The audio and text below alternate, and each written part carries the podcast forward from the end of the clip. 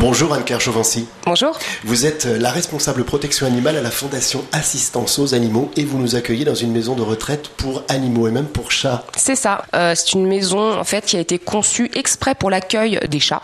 Donc on va trouver des aménagements, voilà, des arbres à chats, des dodos, des canapés exprès pour eux. Euh, et c'est des animaux qui vont pouvoir passer tranquillement leur retraite euh, à nos côtés. Et ils viennent d'où en fait ces animaux? Donc euh, la plupart de ces animaux sont issus de personnes qui sont malheureusement décédées et qui ont confié euh, à la Fondation Assistance aux animaux la charge de, de prendre le relais en fait. C'est des animaux qui pour la plupart euh, vivaient euh, sur les euh, sur les genoux de leurs propriétaires, hein, donc ils bénéficiaient beaucoup d'attention. Et ici on essaie de reproduire l'attention qu'ils pouvaient avoir en fait avant malheureusement le décès de leur, de leur famille. Deuxième volet de votre action, ce sont les refuges. Quelle est la différence entre les refuges et ces maisons de retraite pour animaux? Alors, euh, les refuges, en fait, vont accueillir des animaux qui ont été abandonnés ou maltraités afin de les proposer à l'adoption, tandis que les maisons de retraite vont accueillir les animaux des personnes décédées, et ce sont des vieux animaux qui ne partiront pas en- à l'adoption, qui vont finir leur jour ici.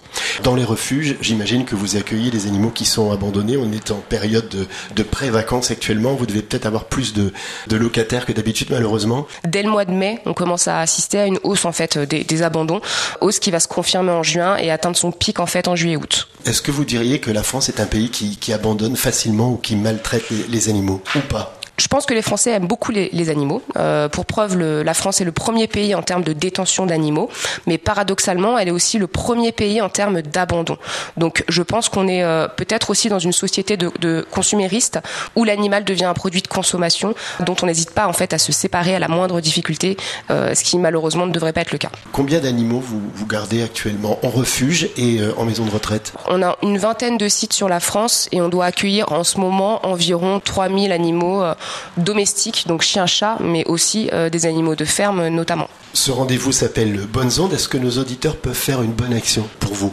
Alors, Pour il les est toujours possible de faire une bonne action pour les animaux, bien sûr en faisant un don, mais c'est pas euh, seulement euh, ça. On peut aussi être bénévole. On peut aussi, euh, on peut aussi sensibiliser son entourage au respect de l'animal et se montrer bienveillant envers les animaux en règle générale. C'est déjà faire un pas pour nous aider. Tous les renseignements sur votre site, hein, particulièrement bien documenté, www.fondationassistanceauxanimaux.org. Anne-Claire Chauvency, vous êtes la responsable protection animale à la Fondation. Merci.